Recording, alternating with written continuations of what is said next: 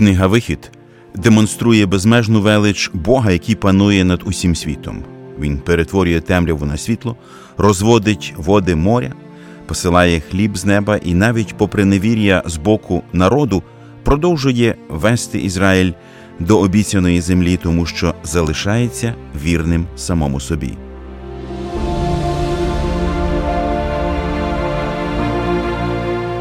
Ви слухаєте подкаст Вивчаємо Біблію разом.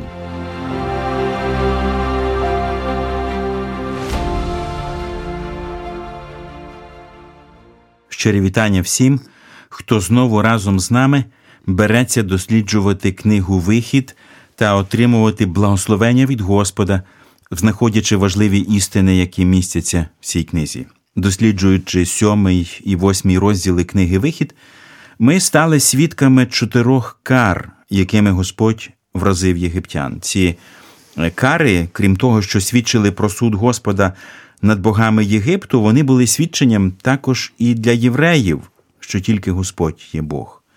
Тому що вони, євреї, теж частково були ідолополклонниками, і ми це побачимо далі, коли вони зроблять теля для поклоніння вже після виходу з Єгипту. Перша кара це перетворення води на кров, друга нашестя жаб, е, третя воші і четверта це рої мух або песячі мухи. П'ять разів у цих двох розділах відзначається те, як реагувало на ці покарання серце людини. Написано, що воно затверділо, стало запеклим. Фараон не приклав це до серця, але ще жодного разу тут не написано, що Бог його ожорсточив. Що ж це за людина була така фараон? Поговоримо про це сьогодні.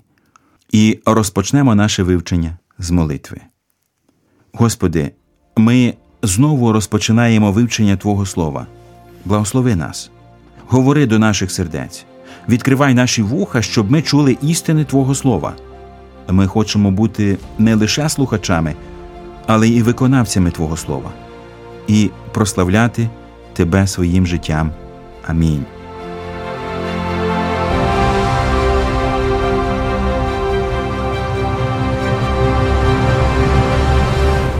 Сьогодні ми з Ростиславом багато говоритимемо про фараона, але на початку заглибимося трохи в історію, щоб зрозуміти, що це була за персона.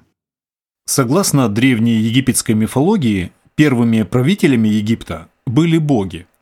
Были изобретены невидимые божества, якобы правившие Египтом при посредничестве фараонов. Бог Осирис считался основателем династии фараонов – Его сын Хор, бог-ястреб, занимавший египетский трон, после смерти вернулся к отцу, богу мертвых. Согласно египетской мифологии, все умершие возвращаются в лоно Осириса. Итак, с самого своего рождения египетский фараон почитался одновременно и как божество, и как верховный правитель. Можно сказать, что таковым он был еще в утробе матери. И хотя у каждого города, как и у государства, были в древности свои особо чтимые культы, фараон выступал единственным посредником между миром и богами Египта. Потому столь много радости и вызывало рождение фараона, словно это сами боги свидетельствовали. Мы его создали, словно сами богини говорили «Он произошел от нас». В обязанности фараонов входило способствовать обеспечению победы богини правды и справедливости Маат. Благодаря фараону молитвы и жертвоприношения должны были достигать богов. При его посредничестве боги способствовали разливу Нила, который и сам, в свою очередь, почитался как божество. Фараон обеспечивал полноводность Нильского разлива, от которого зависели урожаи, то есть благосостояние Египта – так как Нил был главным источником всей растительной системы страны. Фараон держал в руках власть над существованием своих подданных. По всей вероятности, гарантировал и регулировал их социальные взаимоотношения. Он возглавлял армию, и его авторитет был непререкаем. Когда же власть фараона ослабевала, тогда повышалась роль религиозных культов, и в такие времена молились священным животным, крокодилам, птицам, присмыкающимся, а также духам и демонам. Но при большом количестве мелких богов и богинь религия Египта была едина. Фараон, бог земли, единственный представитель верующих перед богами. Он – бог жизни и смерти, беспрерывно почитаемый по смерти и возрождающийся вновь и вновь. В древнеегипетских храмах господствовала символика небесного и земного. В нижнем ярусе, начиная с подножия, изображались мотивы природы, вереница разнообразных фигур и символы государства Египет. Выше символика могущественного роста Египта. Потолок небесного – изображение свода, усыпанного голубыми звездами. На храмовых воротах изображение религиозных обрядов и культов или сцены победы фараона над его врагами. Но в целом главной, всеподчиняющей идеей храмов было торжество триумфа Египта благодаря тесной связи фараонов з богами. Ось що ми дізналися про фараонів з історії, і тепер нам стає більш зрозуміло, е, чому він себе так поводив. Восьмий розділ книги Вихід закінчується наступним уривком. Я прочитаю з 21 по 28 вірші. І кликнув фараон до Мойсея та до Аарона, говорячи: Підіть, принесіть жертви вашому богові в цьому краї. А Мойсей відказав: Не годиться чинити так, бо то огиду для Єгипту ми приносили б у жертву Господу Богові нашому. Тож будемо приносити в жертву огиду для єгиптян на їхніх очах, і вони не вкаменують нас? Триденною дорогою ми підемо на пустиню і принесемо жертву Господеві, Богові нашому, як скаже він нам. І сказав фараон: Я відпущу вас, і ви принесете жертву Господеві Богові вашому на пустині. Тільки далеко не віддаляйтесь, ідучи, моліться за мене. І сказав Мойсей: Ось я виходжу від тебе і буду благати Господа, і відступить той рій мух від фараона, і від рабів його, і від народу його взавтра. Тільки нехай більше не обманює фараон, щоб не відпустити народу принести жертву Господеві. І вийшов Мойсей від фараона і став просити Господа, і зробив Господь за слово Мойсея, і відвернув рої мух від фараона, від рабів його, і від народу його, і не зосталося ані однієї. А фараон зробив запеклим своє серце також і цим разом, і не відпустив він народу того. Іноді мені важко зрозуміти, як людина може залишатися такою жорстокою, незважаючи на очевидні надприродні явища, які творилися навколо, і неодноразово йому говорили, що це робить Бог. Можливо, справді від самого початку Бог зробив його жорстоким, ну, щоб показати на ньому свій суд. Е, у всій цій історії з фараоном є шість таких моментів, які показують те, як він сам ожорсточував своє серце. Е, на самому початку написано, що його серце затверділо, це 7.13. Далі читаємо 23-й вірш.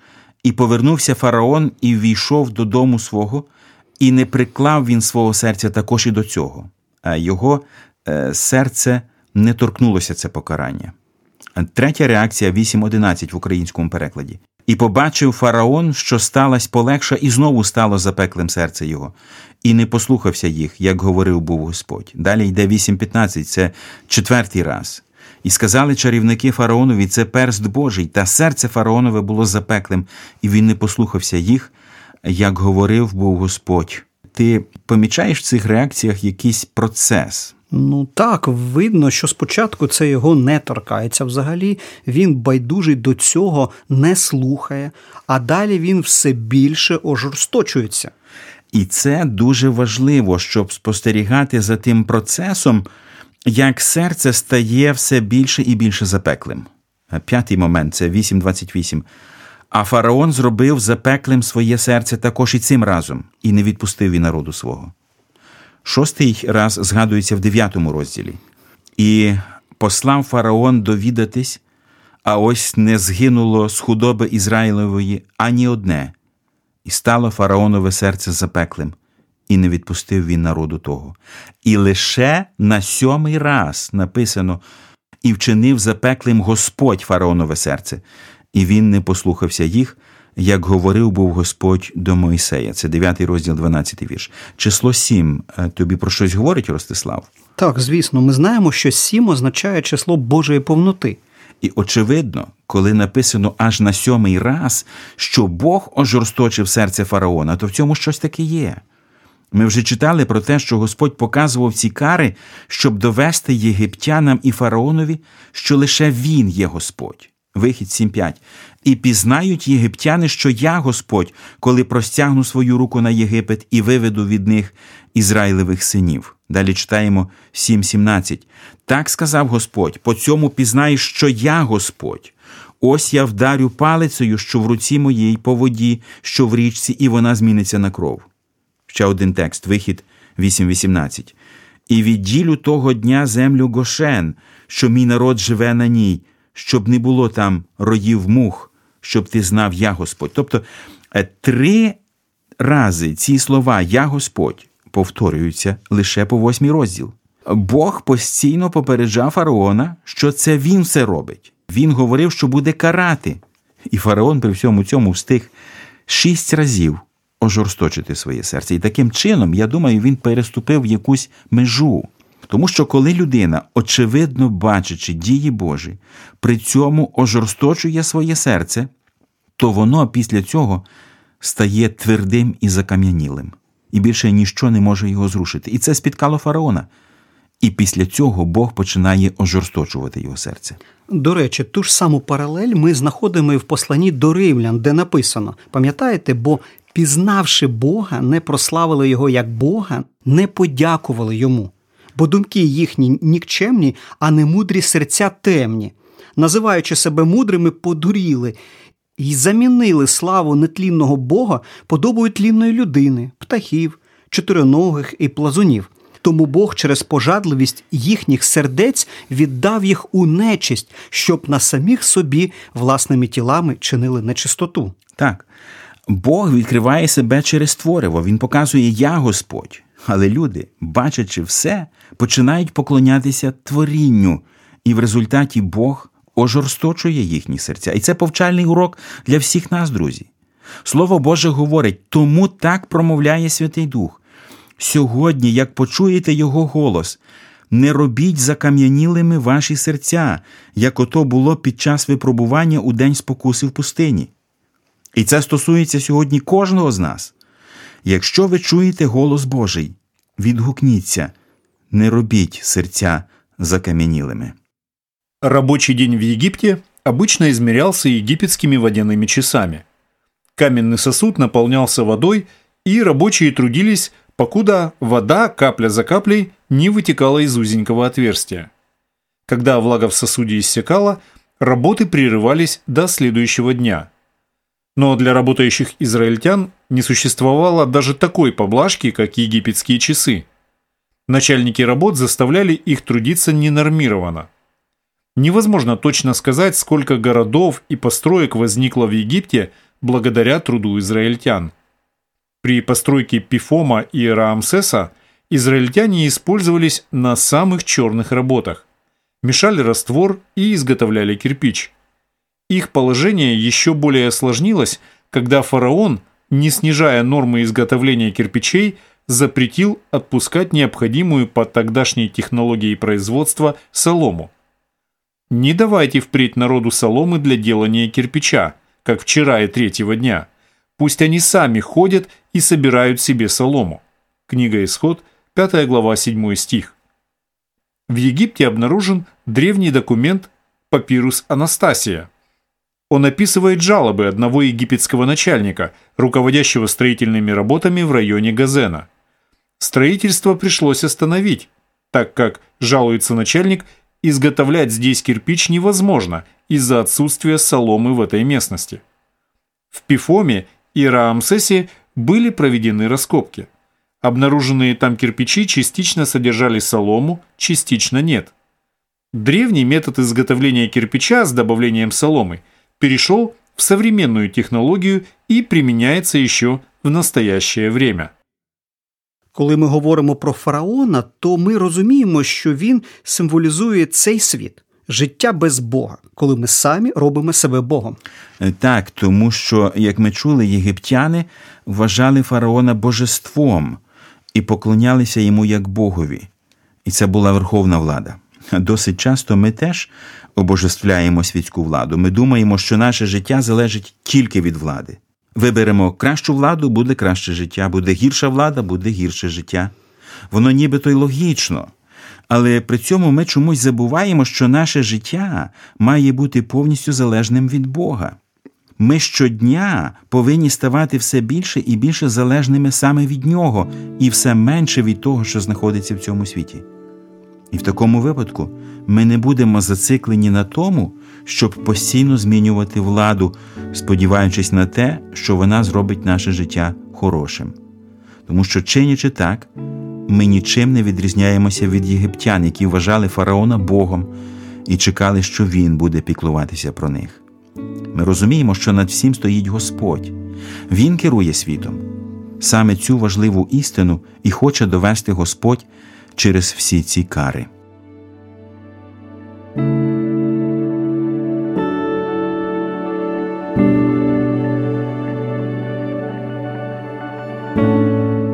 Біблія твоя ранкова кава, найочікуваніша зустріч та найтриваліший спогад.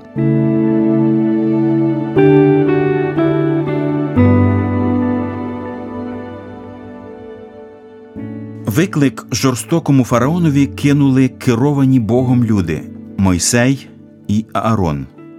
Що було особливого в цих людях?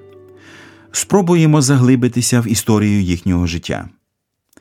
Що означають імена цих вождів Божого народу? Тому що ім'я це завжди суть людини, або те, що люди або Бог хотіли бачити в цій людині. Аарон та Мойсей і їхня сестра Маріам були дітьми Йохаведи і Амрама. Йохаведа означає слава Господня. Амрам перекладається як народ підвищений. І тепер, як ми бачимо в Амрама як народа підвищеного, і Йохаведа як слави Господньої, народжуються такі діти, які є своєрідним плодом. Маріам перекладається як Господня пані або та, що пророкує. Її суть полягала в тому, що вона належала Богові, і Бог її використовував для того, щоб через неї говорити. Аарон означає велике ім'я, а Мойсей означає взятий з води. Вода, як ми вже знаємо, символізує ріку земного життя. А Бог взяв його з цього земного життя для себе, і центральна буква його імені така ж сама, з якої починається ім'я Бога в тетрограмі Й, Єгова. В центрі імені Мойсея був Господь, Бог був його суттю. Для чого це так важливо нам знати? Ми, як церква, теж маємо говорити до цього світу, і ми маємо працювати над тим, щоб вивести народ Божий в обітовану країну. І щоб Господь міг використовувати нас, ми повинні пам'ятати про важливі речі, чи належимо ми всім своїм серцем Богові, чи розуміємо ми Його, чи чуємо Його голос, чи знаходиться Він в центрі нашого з вами життя, чи посвячені ми йому цілком і повністю. Друже мій, а можливо, особисто ти ще досі не в мирі з Богом, ти не визнаєш Його Господом всього свого життя. Чому б тобі не підкоритися йому, поки він ще кличе тебе, поки ти ще чуєш його голос? Поспіши примиритися з Богом сьогодні через Христа, і нехай поблагословить тебе Господь Бог. А на сьогодні наш час для вивчення Біблії вичерпався. На все добре і до зустрічі!